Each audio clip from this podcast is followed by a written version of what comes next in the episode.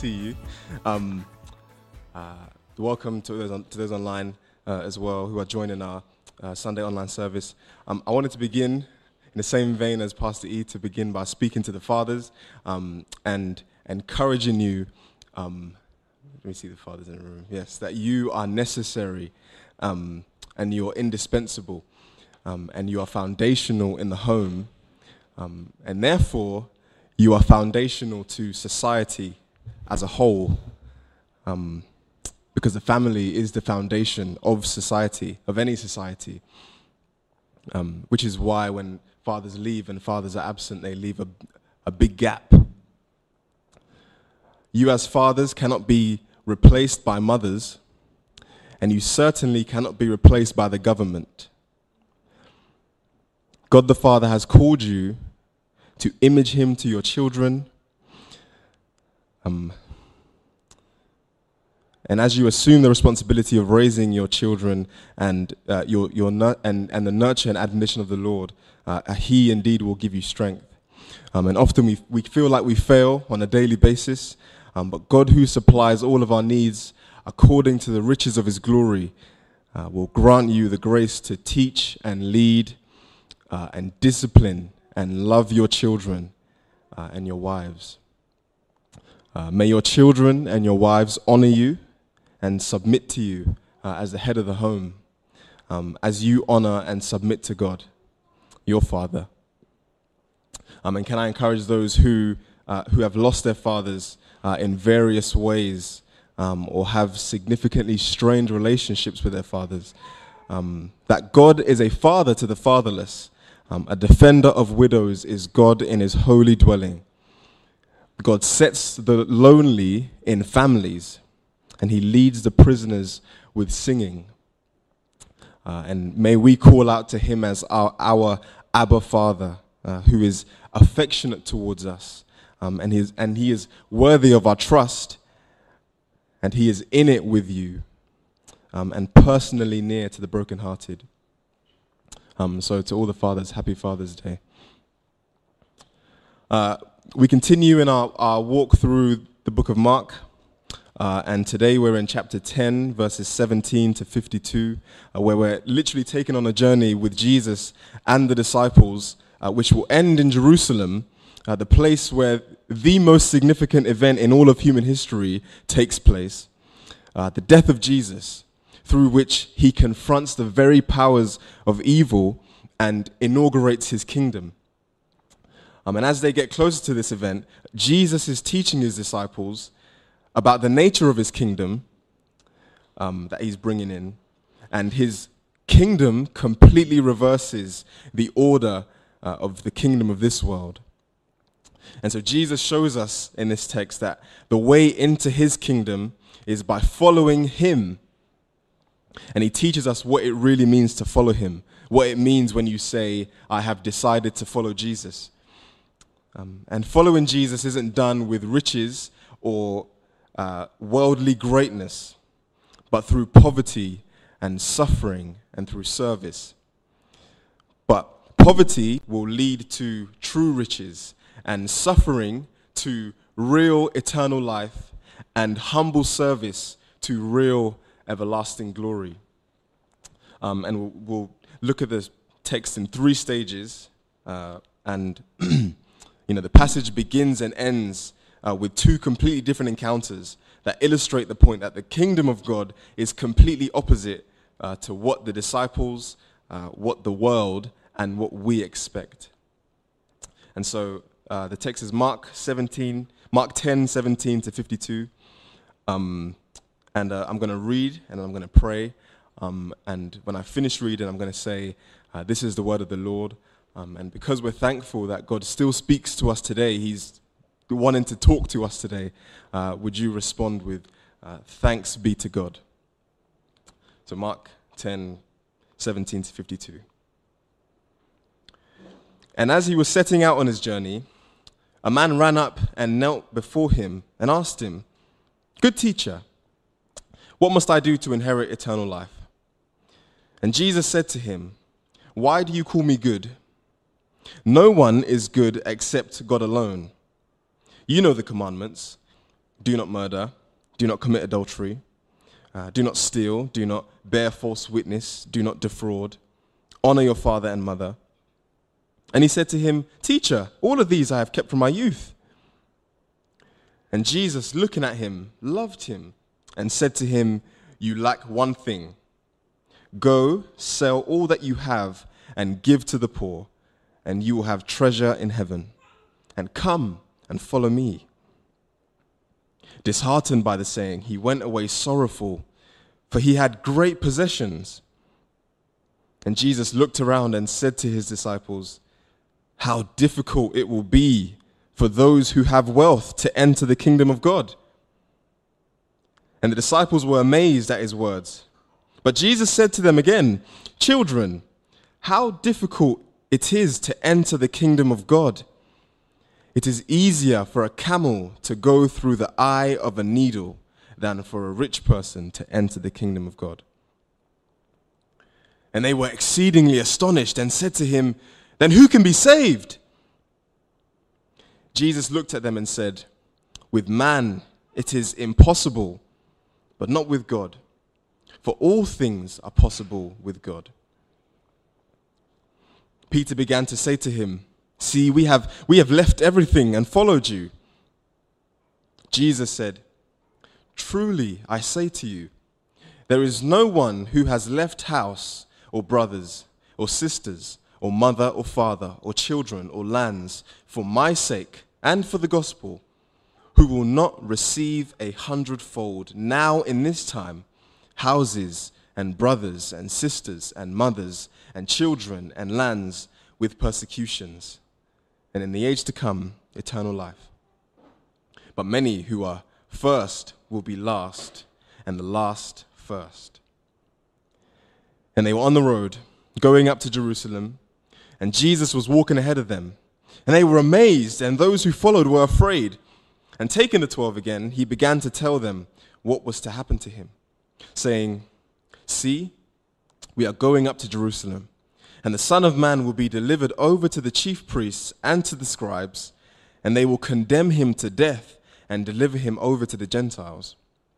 And they will mock him and spit on him and flog him and kill him. And after three days, he will rise.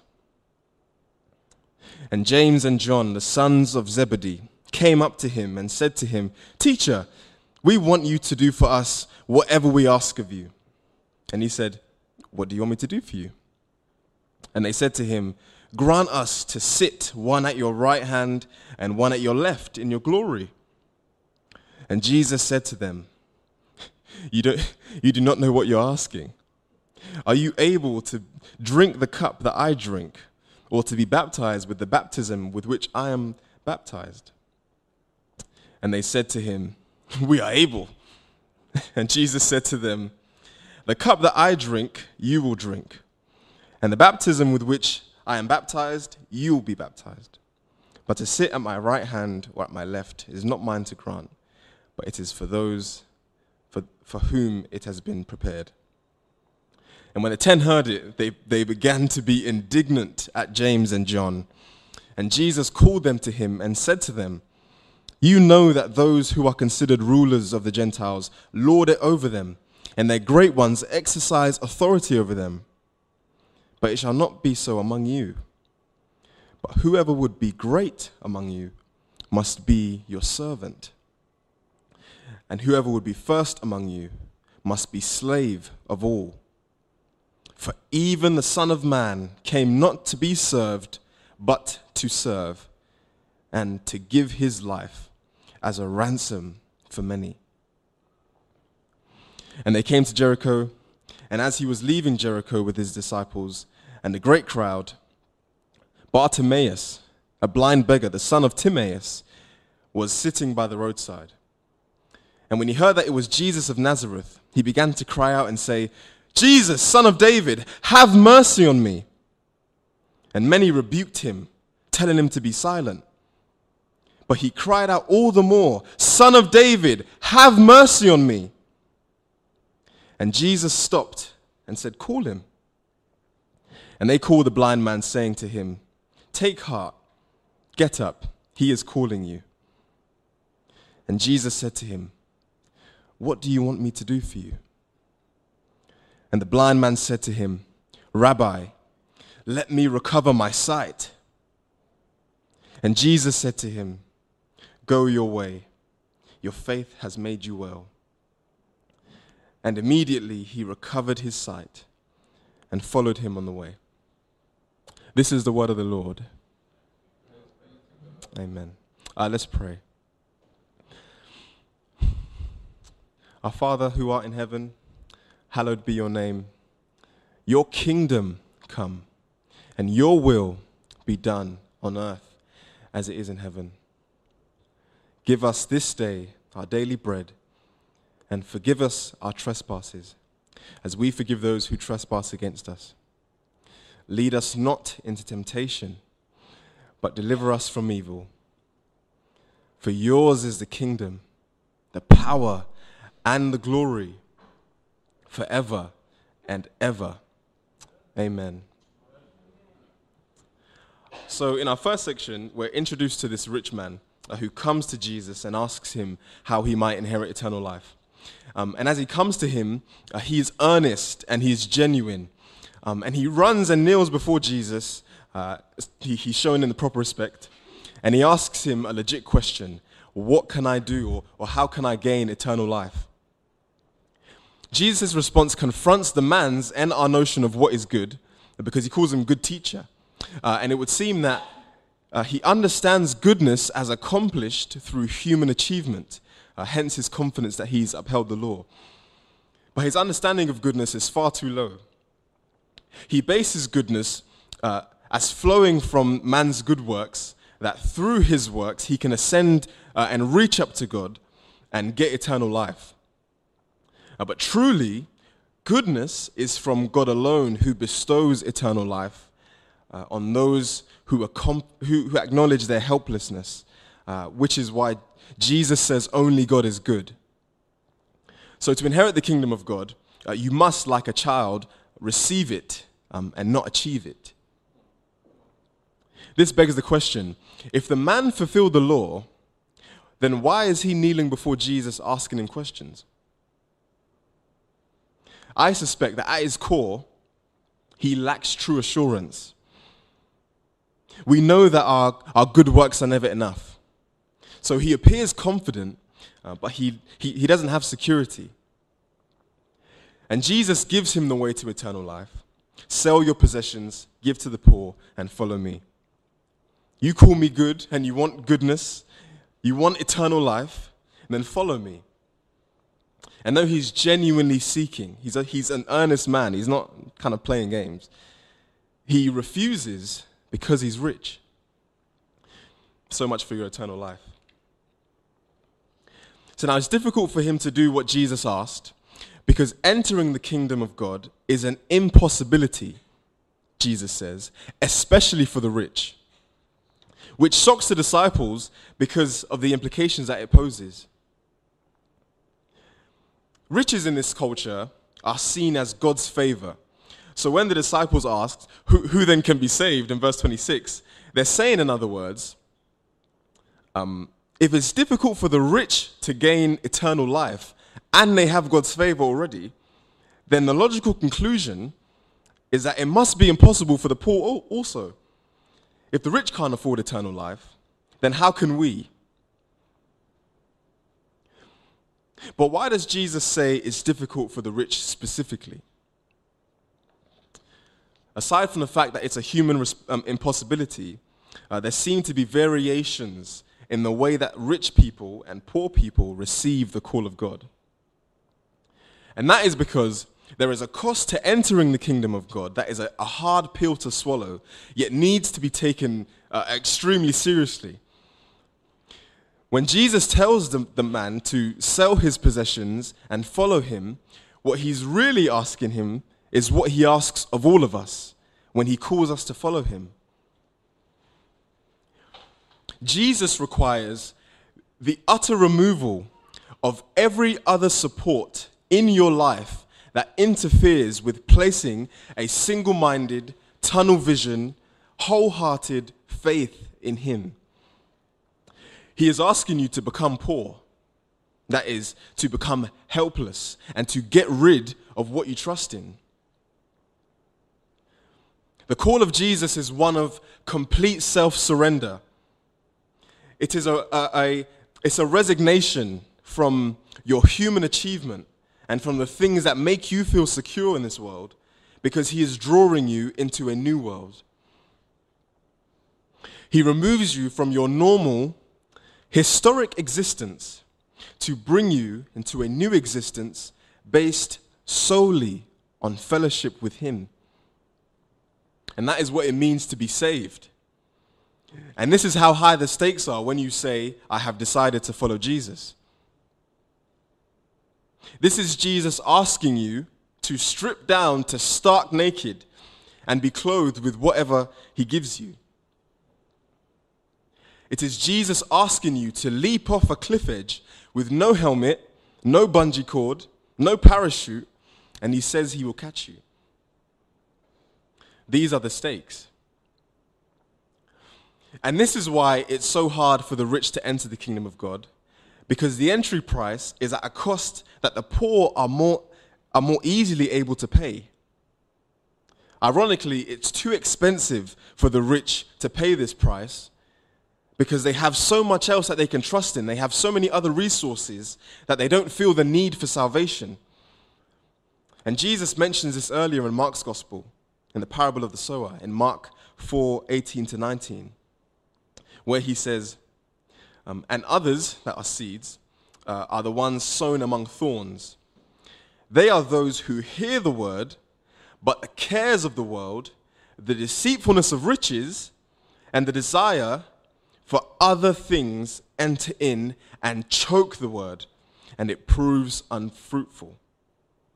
And this is exactly what happened to the rich man. One more thing that we really need to understand is that the rich man, sometimes unlike us, is a very honest man. He may not be as good as he thinks, but he is honest. Now, I don't think the, the proper application of the text is, to, is for you to sell all your possessions. Um, some of you are like, yes. Um, but the principle here is to follow Jesus wholeheartedly with a genuine self abandonment. And we must take example from this man because here he clearly states, I have decided not to follow Jesus. He doesn't say, mm, I'll follow you if I can just keep some of my money or keep some of my possessions. There's no negotiation here because Jesus doesn't give him that option. We, on the other hand, have this idea that the Christian faith is not so costly because we attempt to hold on both to Jesus and to hold on to the world. But by doing this, we are being disobedient to the call of Jesus and end up indistinguishable from the world that Jesus is calling us out from. This compromise actually becomes the way in which we tighten our grip on the world by loosening our grip of Jesus. You cannot have your cake and eat it too, and you cannot fool Jesus Christ into thinking that you can we have to be honest with ourselves and realize the scope of following Jesus is all of life and not compartments. And that is the basic standard for every one of us who has accepted the call of Jesus. It's not a select few that have to do that, it's all of us. There isn't a minimum requirement of surrender for those who believe in Jesus casually, and there isn't a maximum requirement for those who uh, follow Jesus more devotedly um, or de- devotedly. It is one call for all, and that is complete self surrender. You cannot hold on to the Lord in one hand and cling to something else in the other.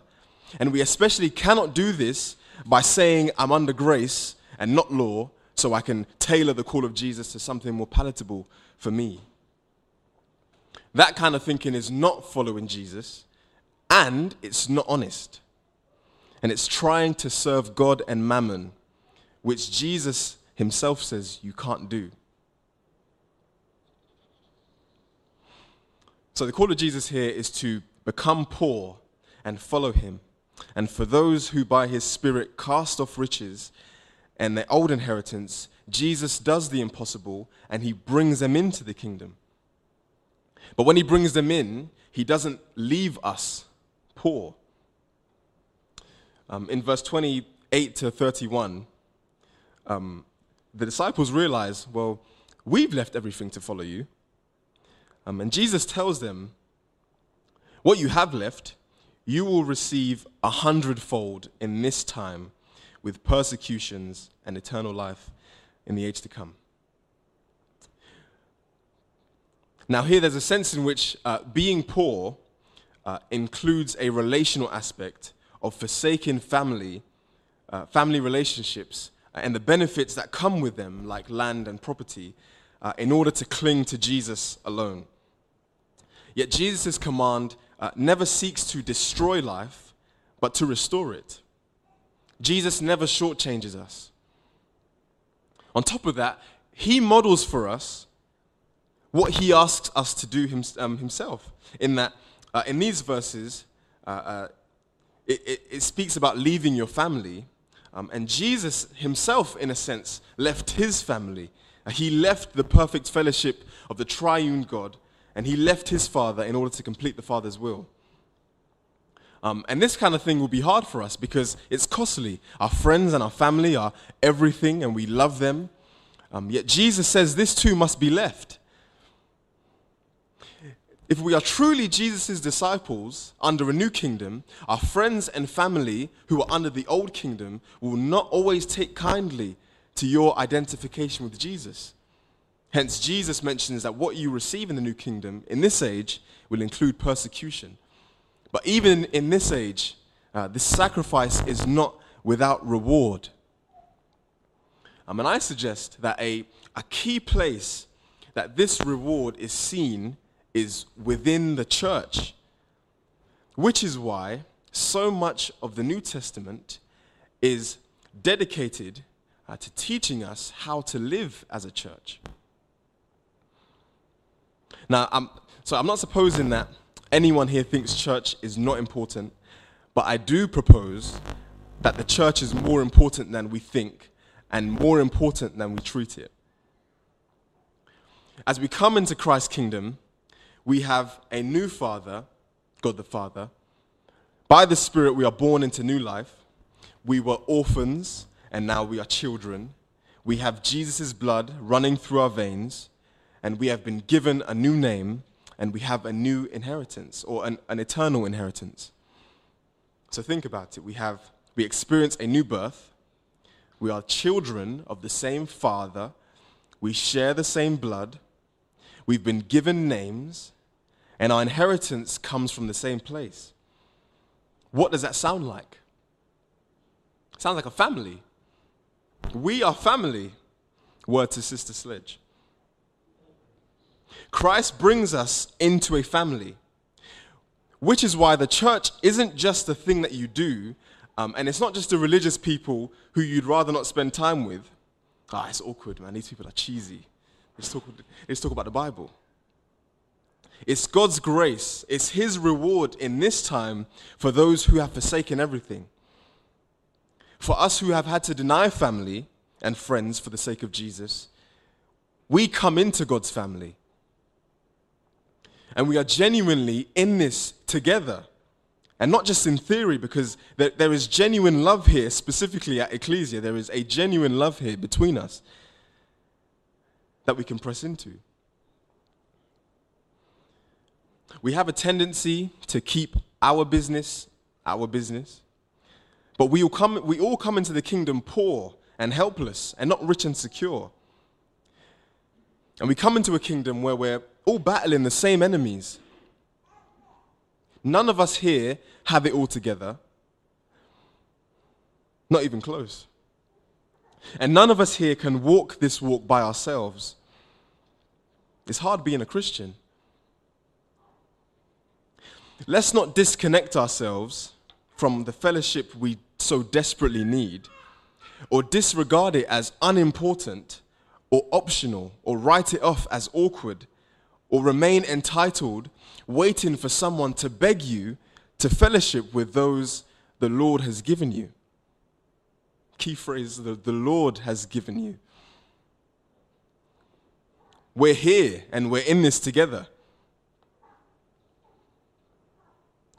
Jesus Christ is restoring creation to its true and final glory, and he will rule it with unfiltered, unconcealed sovereignty and lordship.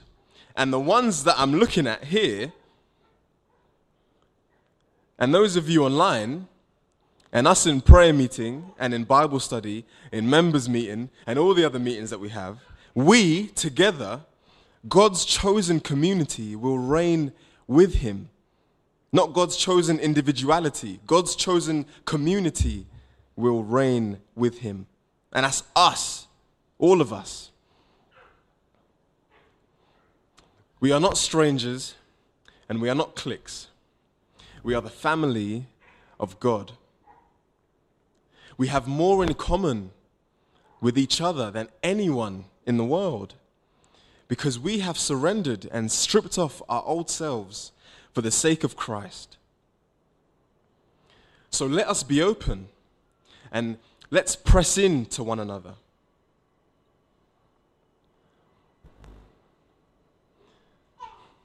Moving on in the next section, uh, the point shifts uh, to the way into the kingdom, uh, not being through, or not, not through the poor, not through being poor, um, but here it's through suffering and service.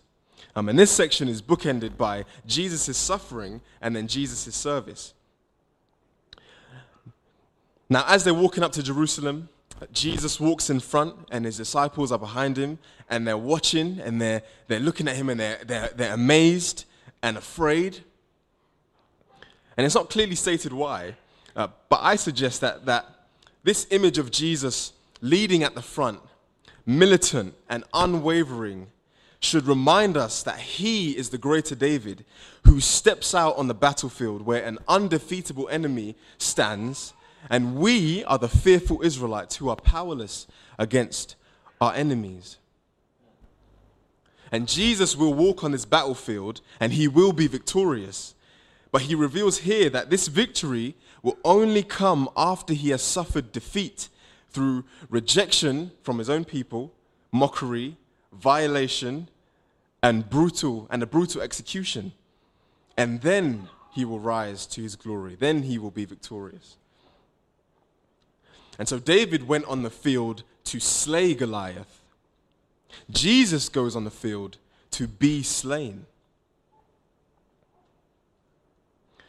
But even though he explains these things, his disciples still don't understand what he's getting at.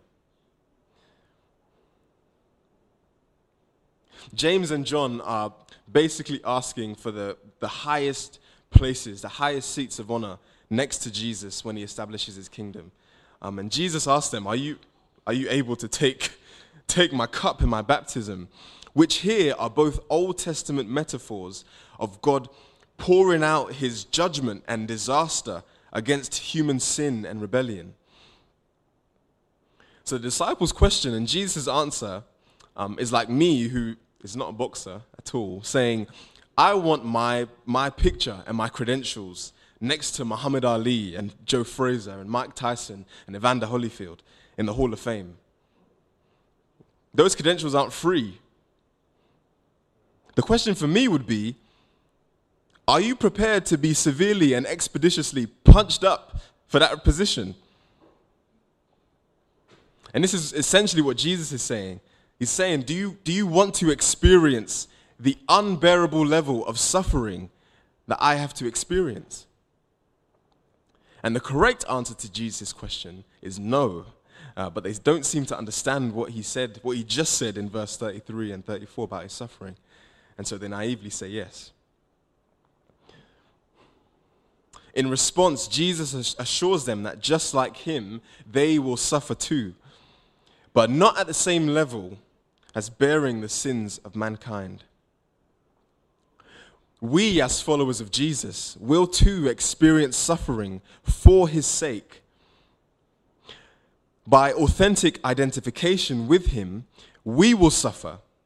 And not just general suffering, but on top of general suffering, uh, we will experience persecution and rejection and vilification for the sake of Jesus in particular. In John 15, 18 to 20, uh, Jesus says, If the world hates you, know that it has hated me before it hated you. If you were of the world, the world would love you as its own. But because you are not of the world, but I chose you out of the world, therefore the world hates you. Remember the word that I said to you a servant is not greater than his master. If they persecuted me, they will also persecute you. And we have church history, as well as our own culture's hatred of Christ, to testify to this. But we also have the cup and the baptism as essential, important ordinances that are the means by which we identify with the suffering of Christ.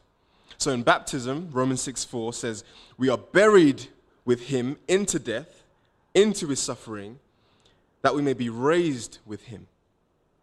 In the cup, which we call communion, Paul says in 1 Corinthians 11:29 that by taking the cup we proclaim the Lord's death, we proclaim his suffering until he comes. And so by baptism and the cup, we take part in Christ's suffering. And so the way of the kingdom is that suffering is first, but it opens up the way to true glory with the Lord Jesus. The last way into the kingdom is through service. The disciples are angry with James and John, probably because they didn't get there first. And Jesus makes clear that this is not the way of the kingdom. This isn't how the kingdom works. Remember that Jesus reverses this world system of rank and rule and teaches his disciples that the greatest must be a servant. And a servant is not concerned with their own interests, but that of another. The world's way is to dominate and to serve their own interests by means of power. We live in a world where those in power desire to exert power so much so that they have no problem stepping on the necks of other human beings and they have no problem ending life like it means nothing simply because they have the power. And this isn't just the powers that be, uh, but even us and how we can treat other people in our own lives when we get a little bit of power. Power is not a bad thing. Mankind was made in the image of God to have dominion and to rule. But sin has so corrupted power that instead of ruling creation, we try to rule and dominate other people, other image bearers. Yet Jesus, the one who possesses all power, he is the transcendent, exalted Son of Man in Daniel 7. The one who possesses all power chose not to step on our necks, not to oppress us, and not to abort us, but used his power to serve lowly, undeserving, rebellious people like you and like me. He used his power to give his very life as a ransom, as a price to release us from the sin that oppresses us and assaults us both inwardly and outwardly, and to release us from the oppression and the assault of the devil and the world, and to release us from the enormous debt that our sin earns. The greatest came not to be served, but to serve. The king has taken off his royal crown and taken on the bitter cross. And he painfully swallows the cup of God's wrath that we should have to drink. And he is overcome with disaster, like waves of the ocean washing over him, baptizing him, for us in our place. When we rest in Jesus, when we forsake all else and put our trust in Jesus, all that we deserve is poured out on Him. And all that He deserves, because He is perfect, is given to us as a free gift of His, his overflowing, generous grace.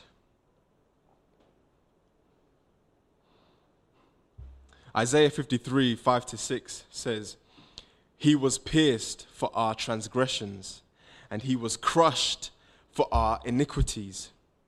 Upon him was the chastisement that brought us peace, the punishment that brought us peace. And with his wounds, we are healed. All we, like sheep, have gone astray. We have turned everyone to his own way, and the Lord has laid on him the iniquity, the sin of us all. He came not to be served, but to serve. He came not to take, but to give. He came not to oppress, but to set free. And this is our example. And it's written all over Philippians 2. So let's emulate and copy the Lord Jesus and follow his example as the suffering servant king.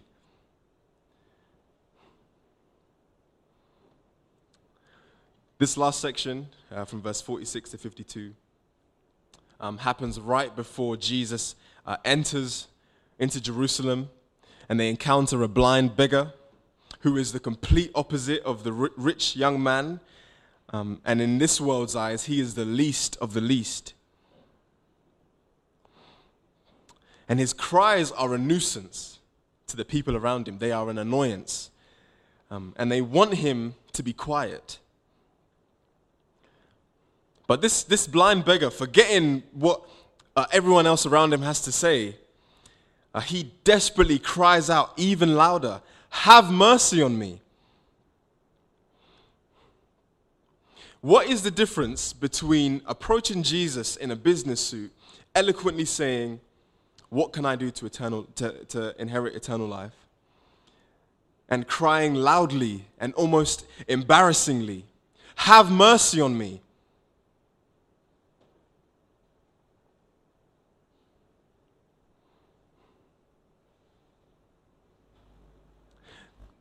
once Jesus calls him, he casts away his, his, his cloak, he throws it away, uh, which probably is all he had. And he springs up, and I presume he runs to Jesus, quite similar to the uh, rich young ruler. And Jesus doesn't indiscriminately heal him from afar, like, all right, all right, be healed. But he calls him near, he, he draws him in, and has a conversation with him. He is genuinely involved with this man who everyone saw as a nuisance. This man who was overlooked and shunned. And Jesus gives him his time and uses his power even while he's on the road to his own death and serves this man by healing him. And Jesus, after healing him, says, Go your way. Your faith has made you well. And he follows Jesus, which, in other words, is the beggar saying, My way is now your way, Lord. I'm following after you. The rich man, who we would think has everything, goes away from Jesus empty and this blind beggar who has nothing comes to Jesus and is filled. He's full. Many who are first will be last, and the last first. May the Lord grant us this simple, desperate, humble faith in Jesus that does not cling to our own riches and our own achievement, our own security, but casts them off like the blind man's cloak and just throws them away to cling to Jesus, who has a greater reward than all this world has or can offer. Christ deep dived into our world to rescue you out of the illusion that what you see and experience in this world can actually offer you personal fulfillment or lasting achievement. And he wants to introduce you to true satisfaction, true personal fulfillment, true achievement, and true life. and this is only found in him. And the whole of the Christian life is patterned after Jesus, who did everything that he asks us to do. He is not the hypocritical parent who says, Do as I do and not as I say, or do as I say and not as I do. He says, Do as I say and do as I do. And in order for him to do that, he lowered himself and came into the depths of this dying world, became like us, gave himself for us. And personally, when you heard the gospel, by means of that, he reached out his hand toward you. So we can have confidence that our road is one of poverty and suffering and service. But we are only copying the greatest to ever live, the greatest that ever lives. And He is genuinely in it with us. He is rooting for us. And He has stored up for us a reward that blows, that will blow our minds. So we can confidently cast off whatever it is that we trust in and give Him our all. I end with a quote from um, Dietrich Bonhoeffer uh, in his book, The Cost of Discipleship, which I highly recommend. He says, Such grace is costly because it calls us to follow. And it is grace because it, us to, it calls us to follow Jesus Christ. It is costly because it costs a man his life. And it is grace because it gives a man the only true life. It is costly because it condemns sin. And grace because it, condemn, uh, it justifies the sinner. Above all, it is costly because it cost God the life of his son. And what has cost God cannot be cheap for us. Above all, it is grace because God did not reckon his son too dear a price to pay for our lives, but delivered him up for us. Let's pray.